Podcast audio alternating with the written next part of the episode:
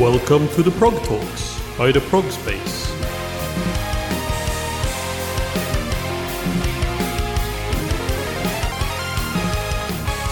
Welcome to the Prog Talks, an interview series by the Prog Space where we will be talking to musicians in all corners of the progressive music scene.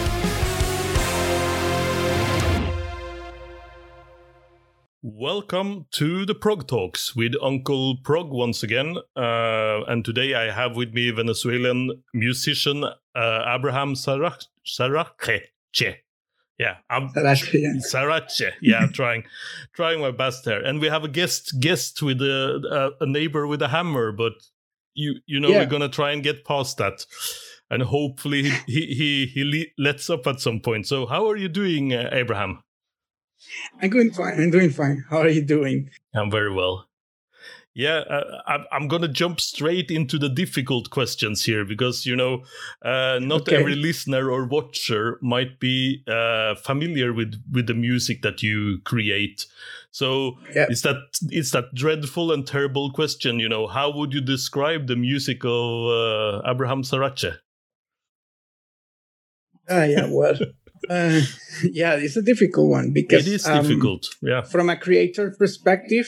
You have one intention, or you have like one point of view, Mhm. but people that listen to your music have another very different. Um, I have that experience after concerts. I went down and oh guys, how do you like it? Oh, you guys sounds like System of a Down. And I was like, okay, perfect. I, I take it. yeah. One girl told me one uh, like um journalist in Spain in our first Spanish tour told us like, oh, you're like a Turkish tool. And I was like, okay, I will take it also. It's like Well- tool with some Arabic and like Exactly. Middle Eastern influences. And I was like, okay, it's, that's not nothing that I would use to describe my own music. But in general, what I use is like this. Um, I'm a highly rhythmical person. So I start composing from the bass. Then I do drums. Then I do guitars or whatever. And then when I have some very nice music that creates that uh, emotional connection, you know, and at the same time um, create something interesting rhythmically. I need those two things: good rhythm and uh, a big emotional charge Yeah. to the music Yeah. instrumentally. Then I feel inspired to write lyrics, to go write some concept, because um, I like that uh, the whole like artwork has meaning. You know, Mm. I like that. Uh, I think that nowadays mm, music kind of lost a little bit that artistic point of view. Well, So- especially pop music, maybe, or more, yeah, more Yes. common music. Yes. Yeah. And and before it wasn't was not just like a something that was just for rock musicians or something. People used to make something more artistic in all genres. You know, exactly, it was more more normal. And uh, now it's a little bit like the exception of the rule or something. And Yeah. uh, Well, I don't maybe, know. I I, I, maybe also the been maybe also this thing that music, uh, at least for more for people in general, has become like a uh, more mass produced or like a factory produ- produced thing to create like a single that will garner interest every week, and then we just move on to the next thing. yeah, it's a little bit like harvesting uh, likes and views and things like this that um, they don't make any sense. Because you ask these people that have thousands of thousands of thousands of millions of views, it's like, which of your friends likes your music? Or do you know anybody that likes your music? No, but I have thousands of views. And how Mm. many CDs do you sell? I don't know, but I have thousands of views. So it's, that's the only thing they have. That is at the end something that many people even buy. They Yeah. have thousands of outlets to buy these kind of things. So it's not really meaningful. You should work on your music. But we're going out of, of the subject. Sorry. we are we are and, and i wanted to say that you know from my side of it as sort of a amateur music journalist i would i would use words like you know progressive i would use like uh if not math rock then like rhythmically complex metal or rock, I would use folky insp- uh, influences to describe your music. Uh, do you think that that not maybe fully covers it, but I'm touching on something that's. Uh... Yes, the, the point is that music, musically speaking, it has like a wide variety from, let's say, pop rock to progressive metal. So it yeah. has a lot of things in it. So it can get really hard or it can get really soft. And I like both extremes of it mm. within rock music. Yeah. And yes. uh, I always add some stuff from funk because, for instance, the bassist last, likes a lot of funk stuff and slapping and things. So that's cool because he kind of enhances the music that I do with different uh, rhythmic patterns. But for instance, from the vocally point of view, the vocal point of view, is I'm highly influenced by the 90s uh, ah. grunge scene and alternative rock. Exactly. So yeah. I like very much that um, raspy vocals, um, not to be completely in tune, a little bit off the key. I, I like s- to play with those things. Yeah. Um, and nowadays, metal is overproduced also. You know, drums sounds like a machine, bass sounds like a guitar, guitar sounds like I don't know what, a UFO, and uh, and vocals is like a like a diva kind of thing. Super right, yeah. auto tune. There's no rock in it yeah, anymore. Per, per, you know? like oh, perfection is like to the yes. point of it becoming sterile. Yeah yes, all that dirtiness from vocals, all those, that's where I like to be. And that also, I think, plays a big factor in creating our identity mm. as a band. Because many people, how they are used to the very polished products nowadays, they immediately reject it. You know, yeah. like this is strange. This is not what I'm looking for. And that's perfectly fine because it's a filter what I focus on is people that like more that visceral vibe. Exactly. And I have to say, I, I, find that very interesting because while you were talking now about this, you know, the modern overtly produced and you know how things are are are perfectioned in the studio or with computers.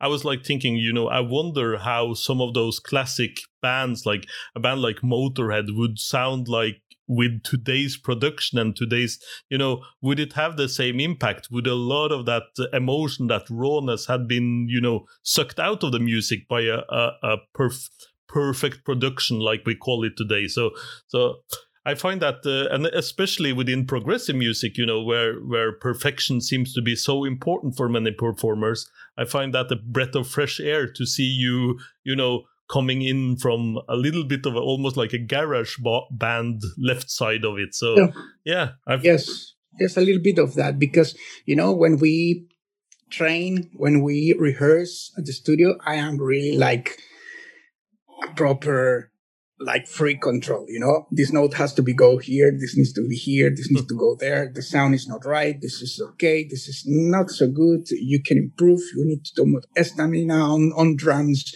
the bass is not too loud, I am too soft, this is weird, my voice is out of tune, all this stuff. but that's rehearsing, you know? Yeah. You get the best out of the band in the rehearsal room. But then when we are out in the stage, I don't want metronomes, I don't want backing tracks. That's all like man, uh, what happened to the rock music? It became like a contest, like an Eurovision thing. Mm. And I'm fine with people if they like that, but that for me is not rock music. That yeah. for me is television rock music.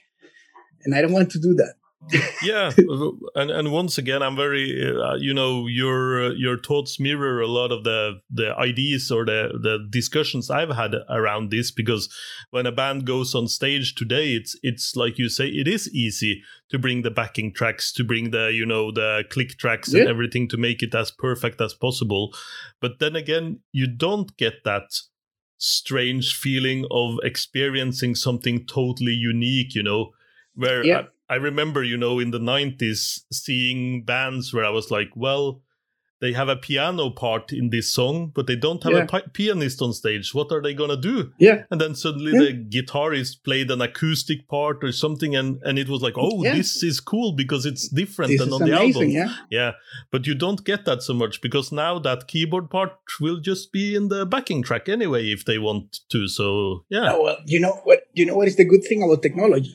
Nowadays, you have these kind of things, and you have a Ah. mobile phone, and you are set.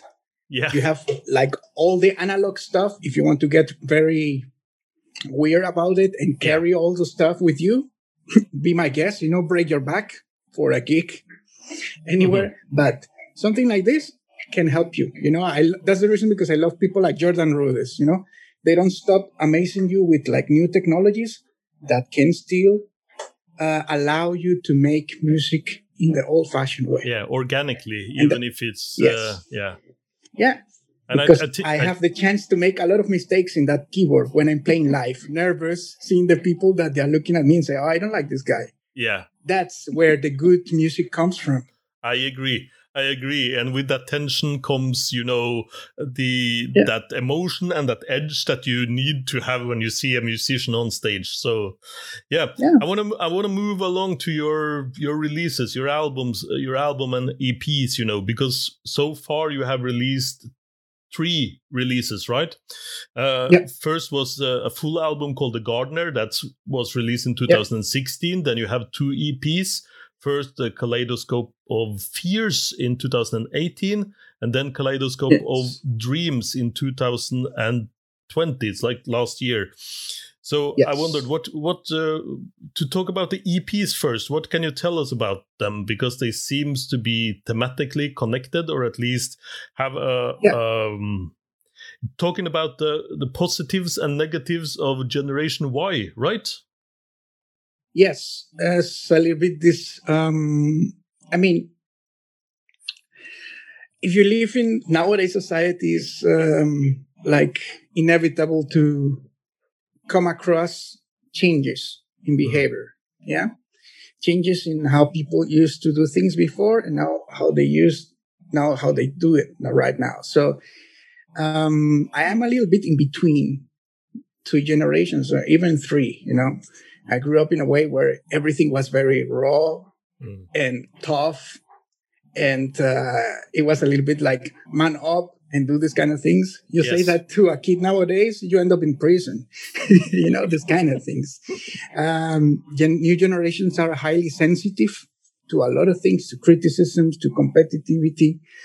Uh, but at the same time, those things have good sides and a bad side. Yeah, And that's what these two albums are or EPs are about. I wanted to do them together, but um, I thought like, I was not doing two EPs and separate and try to make like different sound on each of them, yeah, creating one more gloomy and doomy, the other more positive, and at the same time, um, yeah, keeping it together, you know. So in Kaleidoscope of Fears, we have, let's say, the negative things that I see on nowadays society. Um, it's like this whole social media influence on people. All this, like, uh, there's a song that's called Batesian Mimicry that is actually what the non-lethal animals do to mimic the lethal animals. Oh yeah, oh yeah, Yes. So they, they, people, the other animals, they don't touch them because they think, oh, this guy's yeah. It's lethal. dangerous. Yeah, But they yeah. are not. They just Mm. look like, like the coral snake and this kind of things. So this is a little bit how I see nowadays society. Everybody's putting these frames on Facebook for Mm. France and Notre Dame and Israel and Gaza and blah, blah, blah.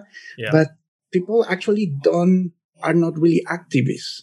They just want you to know that they care. Yes, That's a little empty, you know? it. Yeah, it is. Yeah, So it's like to give an example of kaleidoscope of fears. It's more this kind of thing. How social media influence people, um, mass um, information, this like bias, this Yeah. kind of things. And kaleidoscope of dream is more the positive side because, like I said, people are more sensitive. They are more conscious about things. And that creates a lot of more volunteering, more work towards more humanity, more humanity among us. You know, yeah, people are. Yeah, I don't know, man. All this um, situation with uh, gay people, uh, black people, exactly. transgender, all this stuff. I, I couldn't even think about those things when I was a kid, you know? It was like, oh, uh, these people, no, these yes. people like this, you know?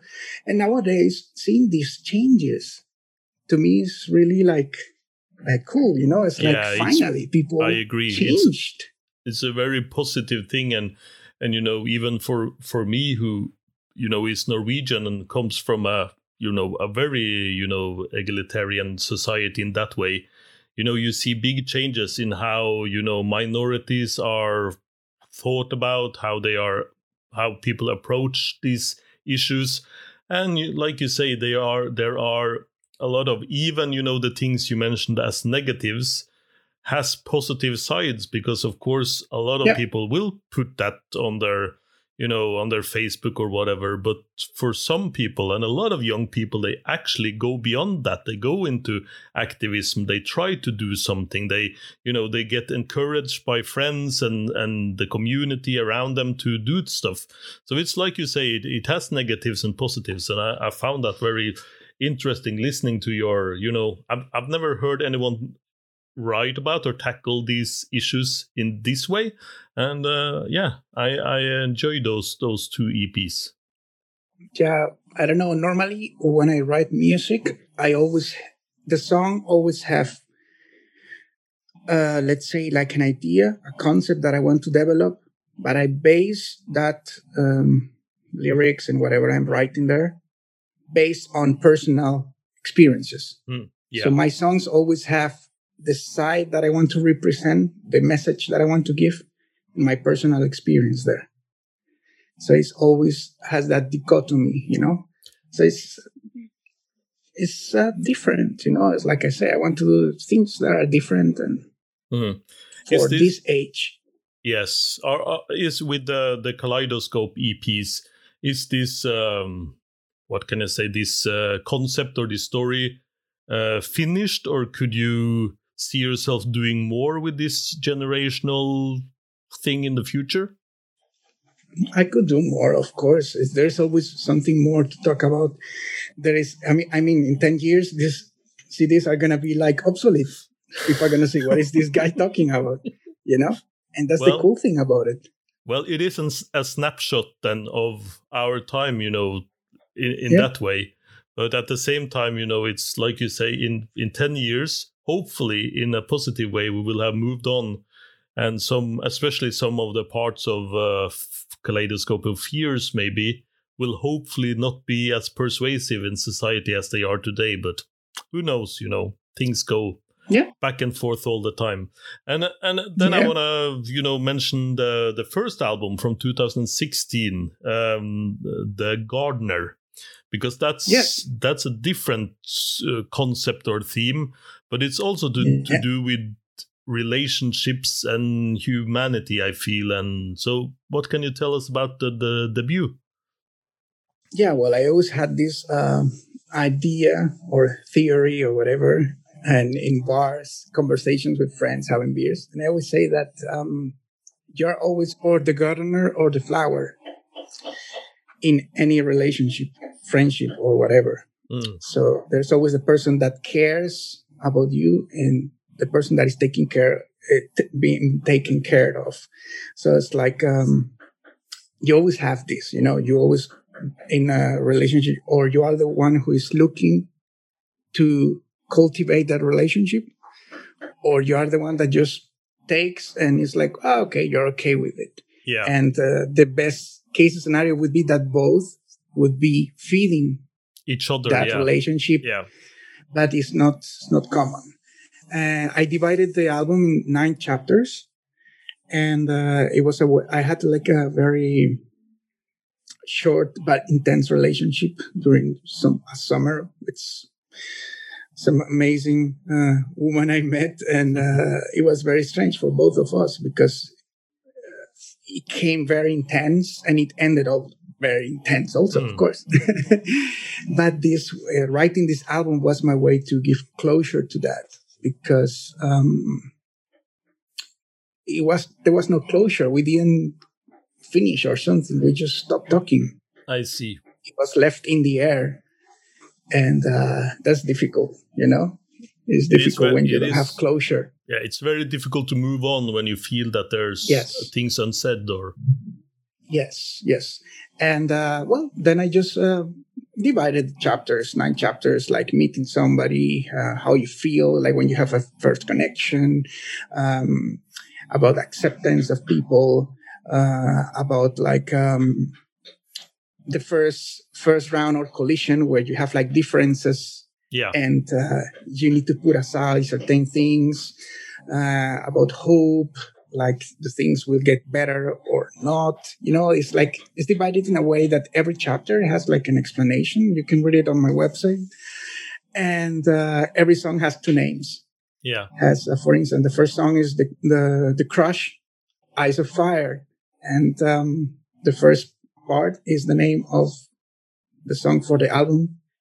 And the other part is the title of my own album, my personal story.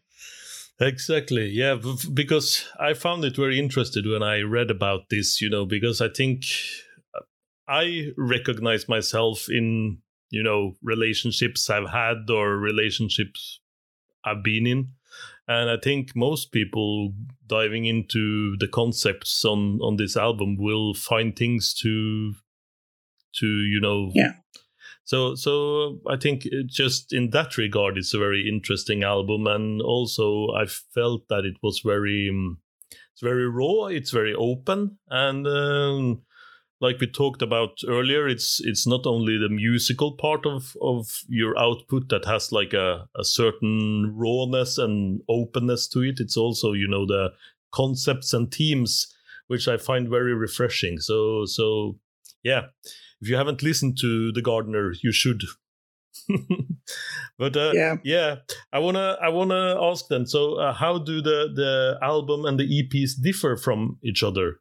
if they do. Um, in many ways, uh, the the Gardener was intended to be an acoustic album.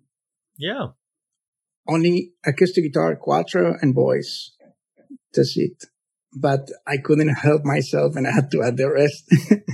I recorded all the instruments myself and did the whole production myself. Yeah. Of course, my idea was to like highlight uh, the whole acoustic uh, theme to that album to mm. make it a little bit like my sound, no, my, yeah, my presentation card. You know, here we have this instrument, the cuatro, the Venezuelan cuatro, that is like my instrument.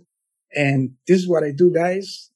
How do you like it? Exactly. In a world dominated by a seven, eight, or nine string guitar, very chuck, chuck, chuck, chuck. Yeah. I thought it was refreshing and different. And um, many people tend to have that idea that acoustic equals mellow cannot doesn't have to be you know no no of course not um, but i guess that that leads me very finally into my next question because of course an interesting very interesting part of your music is the utilization of uh, this venezuelan cuatro this uh, this instrument. And not only is it the use of this traditional instrument it's also the an electric version of this instrument right?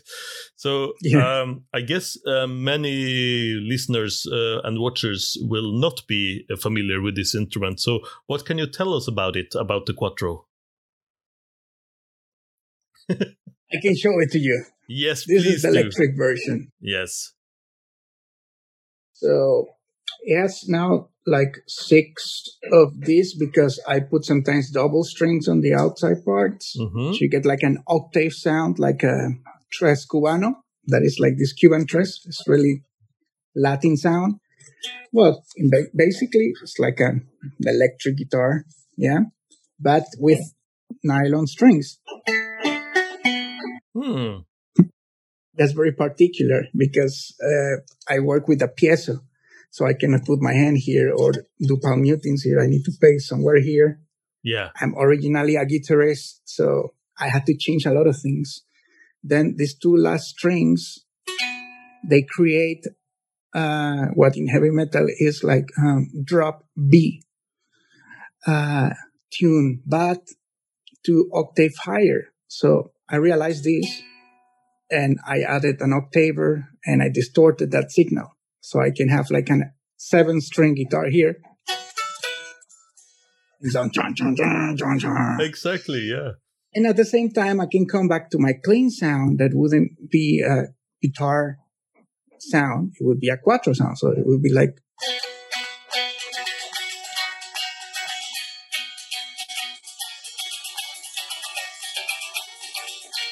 And at the same time, I can do the rasgados of these kind of things, of ukulele or these kind of instruments that are more percussive. Yeah.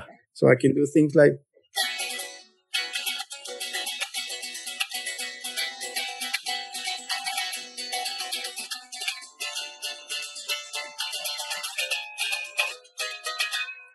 The other thing is that on top of that, I create also like a solo sound. So I have that lead guitar sound that I really like. So you can make solos like. Of course, here we are listening to the, The- the- unplugged instrument. of course, yeah. But I invite you to listen to the music and hear that there is no guitars there. It's only Yeah. these. exactly and this is and this is of course an electric version but this is a, a traditional venezuelan instrument right Yes. Yes. It's used in, in Venezuela and Colombia, in both countries. hmm It's um, very used, like, let's say, La Pampa of those places. Very flat earth and a lot of cows. yes vegetation does it. and um, yeah, I, I really, I always like the sound of the instrument. Traditionally, it's, it's like a bigger ukulele, let's say like a yeah tenor ukulele or something, something like this. Four strings, 14 frets or 17, depending on the type of instrument. But it doesn't have a lot of output. It writes very fast. yeah A lot of things that I had to work out with the instrument, Of with course, the yeah. luthier that built it for me. And, um, and mainly used for this folk music. You can Yeah. look at the afterwards if you want. It's very different for what I do. And of course, that also created at the beginning, let's say 10 years ago, certain rejection from the, the yes more prominent figures of the, that represent this music. this yeah and this instrument in in Yeah. venezuela yeah so so did you have uh you know negative feedback then in the beginning for your electric Yeah. variant and your yeah, yeah, it was heresy, blasphemy, blah, blah, blah, this kind of things. yeah But, you know, it's like, I don't know. I think that if you don't piss off some people on your road, it's like you're not even trying, you know? Yeah. Yeah, I, I, I think you're right in that. You know, if you if you haven't at least pissed off some people, you haven't done anything right. You know, you need Yeah, that- you, you didn't yeah. go outside the box. You just exactly stay where it's safe. And when everybody's going to give you a pat on the shoulder and going to say, yeah, you sound like Metallica. You're awesome. Yeah. Uh, Well, how again, many? it's not, yeah, it's, one one. it's not then what I you're want. exactly. Then you're just one of the very many. If you are enjoying this interview, please head over to theprogspace.com for more reviews, articles, pictures, and interviews all about progressive music. You can also find us on Facebook, Twitter, and Instagram. theprogspace.com.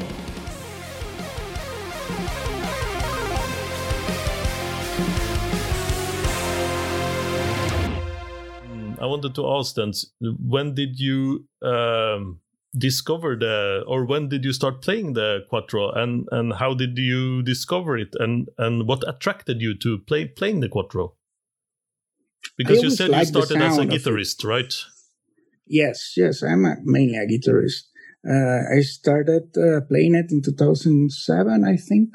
My mother came for a visit. and I was living in Spain, and I said, "Can you bring me one of those folk instruments just to try out. And one of these like uh, books with chords and stuff just to see what happens because I always liked the sound of it, but I didn't like how it was played. Mm. It's basically played very rhythmical. So the melodies doesn't have any protagonism. It's more like it's a lot of this percussive yeah. thing. Yeah. And uh, what I like is that in a cuatro you can make very strange dissonances, like we were talking about the boys before, and all that gloomy, weird, uh, more alternative sounds. Um, so the cuatro was a little bit like, okay, this sounds like a like a Spanish guitar in a way, yeah, uh, or a ukulele, but um, but it has those strange. It, it has a very strange tuning. Uh, this is A D F sharp and then B low again, so mm. like this one. So you can do things like hmm. these kind of things. I like it a lot. This kind of because it's it's a lot of yeah, it's different. It's, it's very, yeah, it's a very like abstract sound, and um, and when you sing on top of that, um, it becomes something else. You know, it's not just like weird sound. It's like that a bit like out of tune sound with mm. the a bit out of tune voice, and then some hard hitting drums. Yeah, heavy push bass. from the yeah from the back. Yeah. So it kind of for the clean parts, for the more um, mellow parts. It's really, it's really amazing. So I always liked the sound, but I didn't like how they played. So I said, okay, I'm going to try out. Mm. And I started using it in an alternative rock band I had in Spain for five years. And um, it worked out very well. And then I said, okay, but I need an electric version because it's very difficult to amplify this instrument live. Yeah. And I got a lot of feedbacks and stuff. So I got my first Cuatro, my first custom made Cuatro like in 2010. And then this one was in 2016. But this one is like, it's a world of difference from I the see. first one. But that must also have been a very, you know, I don't know about building an electric cuatro then. How did you, you know, who did you approach to help you you make that? I saw a guy, I, I don't know, you know, in, in Venezuela, there are a lot of cuatristas proper cuatro players that mm-hmm. they are like super famous in their thing and they have a lot of acquisitive power. so of course they kind of created that electric cuatro path already for me. Yeah. But for instance, I saw this guy that is like some virtuoso dude that plays this stuff and on television, on Venezuelan television, but he didn't even plug it. So I was like, are you for hmm. real? Yeah. Why, why you have an electric have a... and you didn't even, you go to in. a presentation, you don't even plug it? Yeah. He, he, treated it a little bit like a toy, but for me, mm. it was like a breakthrough. For me, it was like, and now, now this is what I need. Yeah. Now this is what is going to be my sound. And, uh, I found uh, out about the luthier and then I start getting contact to him. Six months later, I got a Cuatro. Well, long story short, mm. it was like my first thing. And of course, I start adding effects, distortion and chorus, delay and everything that came boom, boom, boom, boom, boom, like crazy, you know, like a kid in Christmas. Yeah. What can I do? And, uh, yeah. And then I start discovering also the limitations of the instrument. Okay. It doesn't have so much sustain. The nylon strings are difficult because uh, with metal strings, it's very easy to do bendings yeah. And uh, I also wanted to have the same flexibility from the electric guitar. I couldn't do like pitch uh, harmonics, pinch no. harmonics, like this kind of things. And uh, when I did the second cuatro, I already had the wood, uh, and the luthier was also more open-minded and uh, more modern too. You know, exactly. So he yeah. listened to my music. He was like, "Okay, this this guy needs something else." so he was then he was creating something that w- was more in tune with both with his own experience now and yes. after listening to you, what he also thought you would need. He understood more what you were looking for. Simply, yeah, yeah. Well, I, I, I, wanted to ask, you know, because uh, my first experience with hearing the cuatro was of course when i discovered you and your band. And uh, uh, i found it very interesting you know you just like if you're a music nerd like me you you find stuff like that interesting. And uh, so yeah. i wonder do you feel like the the use of the cuatro is helpful in generating interest in your music uh, especially now that you're in europe uh, where people i guess aren't that familiar with the instrument it helps, but it's not like uh, the most important thing. you know, because Mm. people when they hear the music, they think it's a guitar. It's the first thing they ha- they think. Yeah. Only when they go to the, the like the clean parts, uh, they realize, okay, what is this? It's like some ukulele or some Spanish guitar. In like in the records, they don't really notice it. It's harder to The, pick up. the shock Yeah. Yes, the shock is live. live, yes. Live people are like, what? And even if they don't like the music, they always come and congratulate me and Yeah. buy me stuff because it's like, are you crazy? Are you playing with that thing? Like, you know, all these, we used to play like festivals with like these metal guys, you know, trash, Yeah. metal, trash metal bands, you know, big Jackson guitars, BC Rich, rah, you know, and then they look at me with that small thing and they're like, oh, this guy, what's this a joke or something? But when they hear it, chum, chum, chum, they're like, oh my Yeah. God, these are nylon This is strings. How do you yeah. distort that? So it's really shocking for people to see that. And besides that, we are a power trio. So we're just three. We're Yes. not five or six that normally in a progressive metal band, a modern progressive rock band, there are Yeah. a lot of things.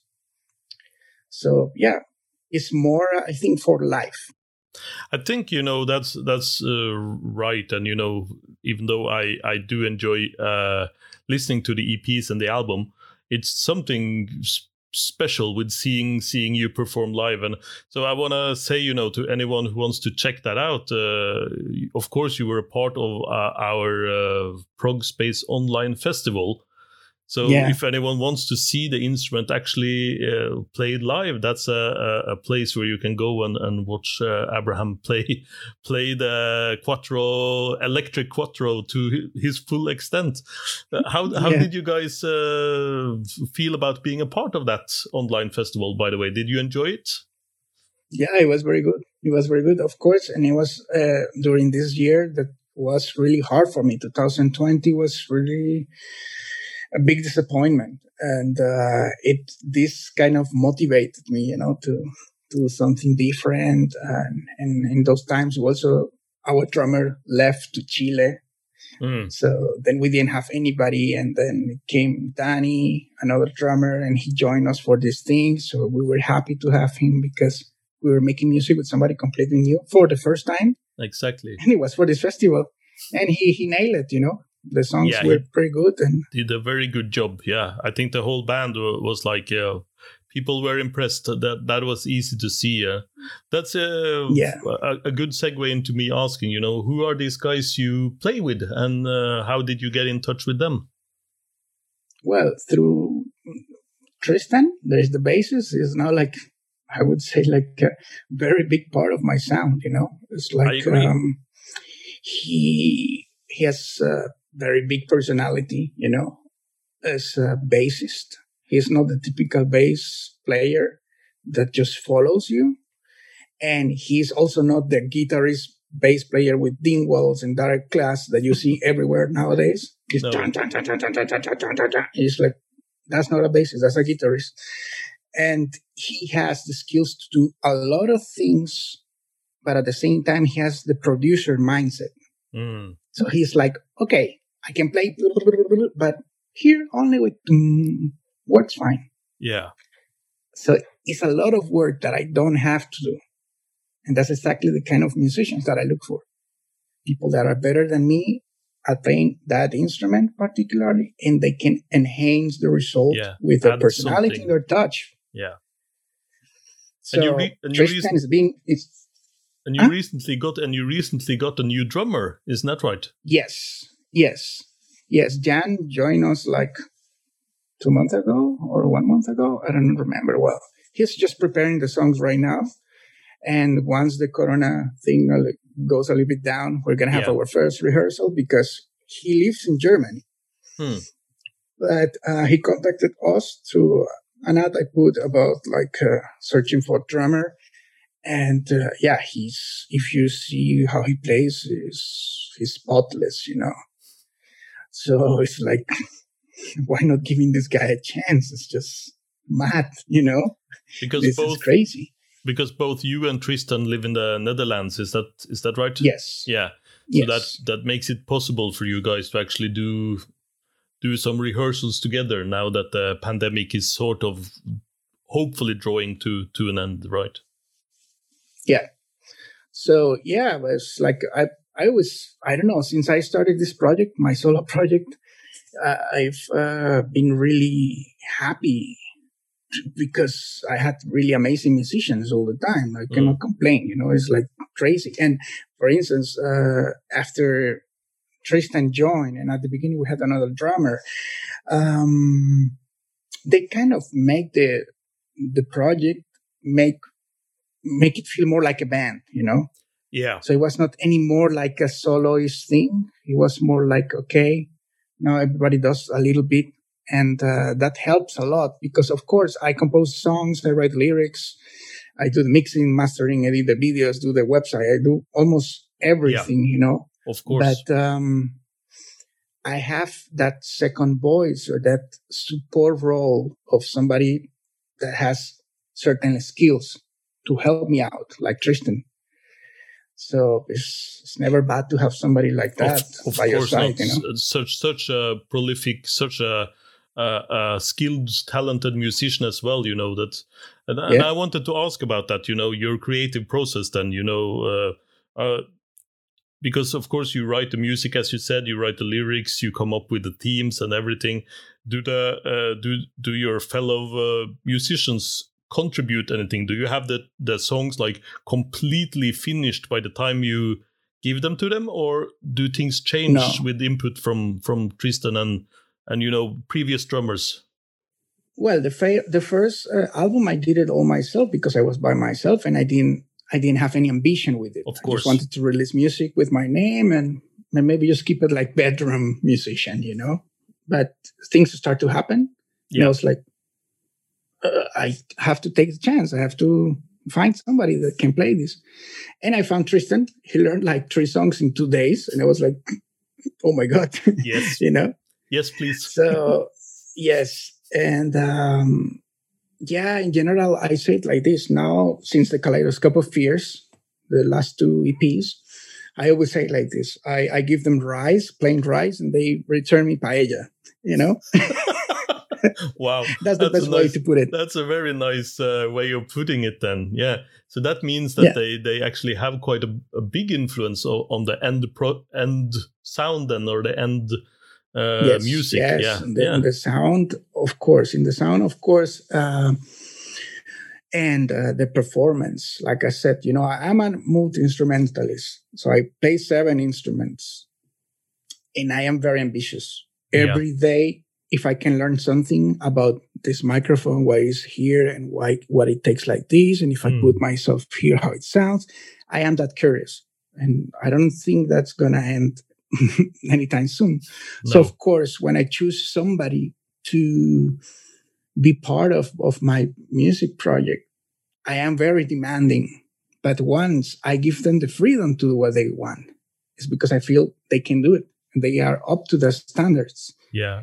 And, and ha- of course, they're going to enrich it because they have different influences, different background. And there's also a reason why you play with exactly. uh, different people. And I guess that's also Otherwise, you know you being a, kind a, of yeah with you being a multi instrumentalist as well. You know you would like someone with a, a skill level or something that would be able to add something to the music that you're not able to add yourself because if not if you sit there thinking you know i have better ideas or better skills than yeah. this then it becomes more of a why don't i do it myself i guess yeah, I realized with with with years of experience that um, you also need to give songs time, you know, mm. to sink in. Because, for instance, let's say I do a bass line, boom, boom, boom, boom, boom, boom, boom, boom, boom, and there comes Tristan and was pumping, tuking, tang, ping, pong, ping, ping, and I'm like, oh, gee, this is very busy. This is yeah. not what I was thinking about. But now, before I say those things, I say, okay, it sounds busy, but let's give it a chance. Yeah. Let's listen for it for one month. You know? Exactly. Yeah. Stop, come back to it. And then maybe I can also find myself within his perception of the song. Yeah. And that is very, when you can do that as the, like, main producer or, or composer, when you can take that, not criticism, but that input from somebody else and give it a chance, when you exactly. have that flexibility, the only, the only thing that's going to benefit from it is your own music. I agree with that. Uh, yeah. So you need to give it a chance. Sometimes it's, it's not the case. Sometimes I just compose some line and then Tristan play it and he say, "Oh, I like this. I'm not gonna change it. Why? but I'm going to change this. I don't like this. Or maybe put this effect. What about this? I am more in charge nowadays of the engineering than yeah. Uh, the phrasing. I do like basic thing and uh, I work a lot on my lines, but I try to leave their lines very flat so they have space. To they work. can come up with yeah. ideas. And I also don't trick myself on fixing in my mind that the drums are like this or bass is like this, you know? So that, that work means, smarter. yeah, you you will be more open to their input. You won't you won't have a uh, like something set in stone in your head before you hear their input, right? And I guess that, yeah. like you said, that comes with experience to to understand that, and having yeah, seen that probably with a few with with your music and with a few things that things that started out as one thing in your mind ended up becoming something else and something better with the input of the yeah. band members. Yeah. Yeah. And well, it's, it's, and it's that it's you know it's getting input from people that care. It's not oh, some yeah. random person. Oh yeah. So, yeah. Like well, I said, Tristan is a big part of my sound right now and uh, it's like no, it's not anymore like a solo artist thing. It's a it's a band. It's a band, know? yeah. That's and, that's uh, that's it has feeling, my name, but it's a band. That's the feeling I got when I saw you play for the Prog Space uh, online festival as well. It was very much clear that this was a band and not like a solo performer with like some hired musicians or something. Yeah, it's very clear when you see you guys that you you are a band. So, well, I I want to um, you know uh, ask you know finally then what is your plans going forward? Because you know like we mentioned a couple of times this is uh, this pandemic is slowly winding down. People are getting vaccinated. In fact i think you told me that you're finally getting your vaccine one of these coming days. And uh, yes, yeah. tomorrow. Yes, and, and, and so so that means hopefully that society will open up a bit more. Do you have plans uh, for playing live uh, with, with, the band? Do you have uh, do are you working on new music? Um, I I seem to have yes. read that you have a new album in um, yes. in the works. Yes, uh, well, playing live. Um, we have a lot of things that we had to postpone. Uh, one of those things was Melkweg here, that is one of the biggest venues in the Netherlands to play. Yeah. And so we're very proud and happy to play there, but it's going to be the third time we have to postpone, or the second time. yeah. So it's a little like, okay, it's, it's going to happen someday. Yeah. Let's hope that 2022 is, is the definite the year, yeah. date.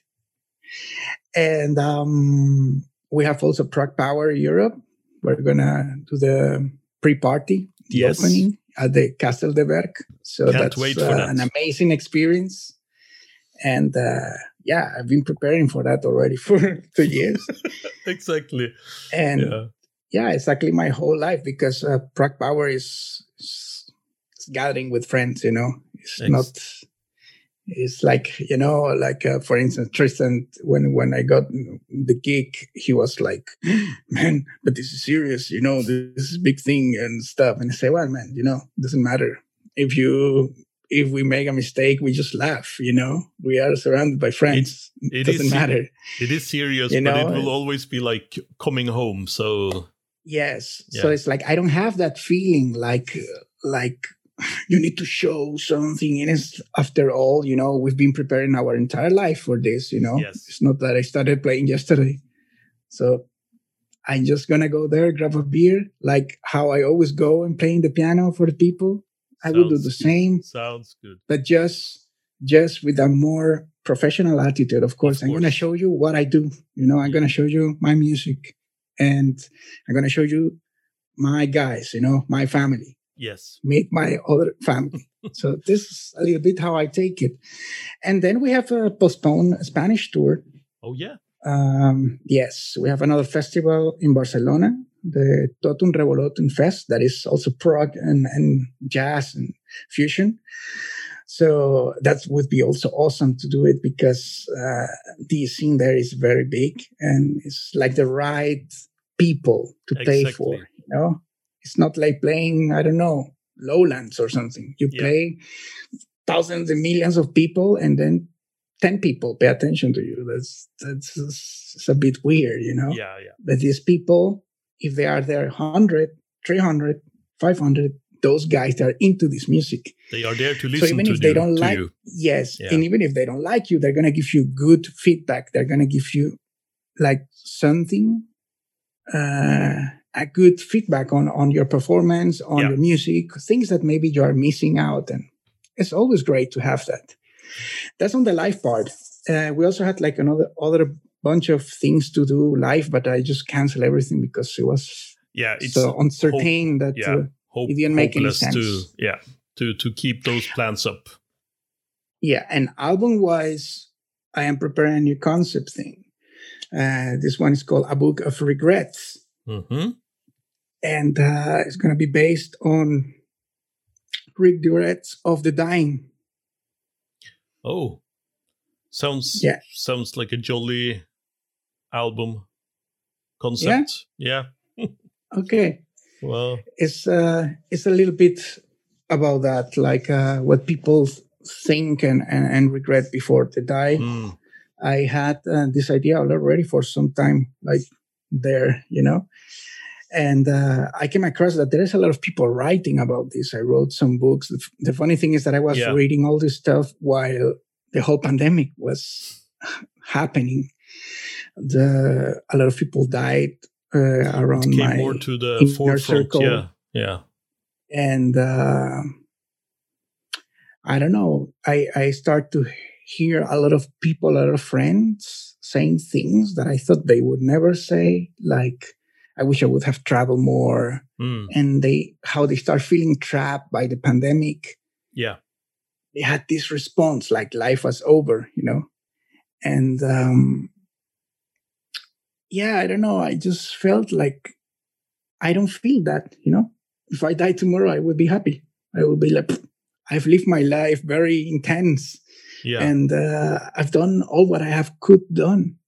And uh, yeah, sometimes you do things that are not the best way or not in the best. You don't end up in the best terms with some people. Yeah, but you but don't it's regret. inevitable. It's just yeah. life. You don't regret your mistakes because that's that's just living, right? Yes. Yeah. Yes.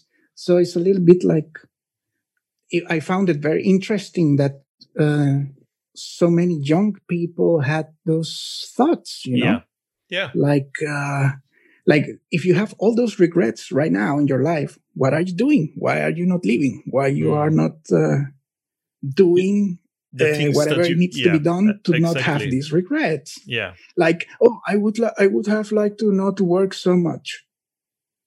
Then just, I don't know, do something else. Yeah. Work. That's your priority. Yeah. Prioritize that. Yeah. Exactly. But so I guess then like you're I don't know.